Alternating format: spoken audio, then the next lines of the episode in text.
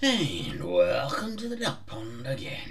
I hope you're all well. Uh, let's get started. We've got a very even level day today. Bitcoin level 23.9, Ethereum level 1.72, and BNB level sound 280. Ah, exactly as we expected. Big news headlines for the day. Uh, Santander Bank plans to offer crypto trading to its Brazilian customers.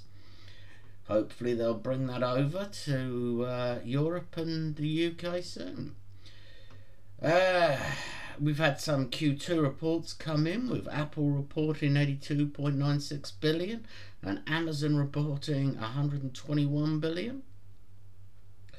And then we've got some good old SEC bullshit um, announcing that they are working hard with exchanges, which totally explains why the exchanges are absolutely begging the SEC to work with them rather than just taking them to court.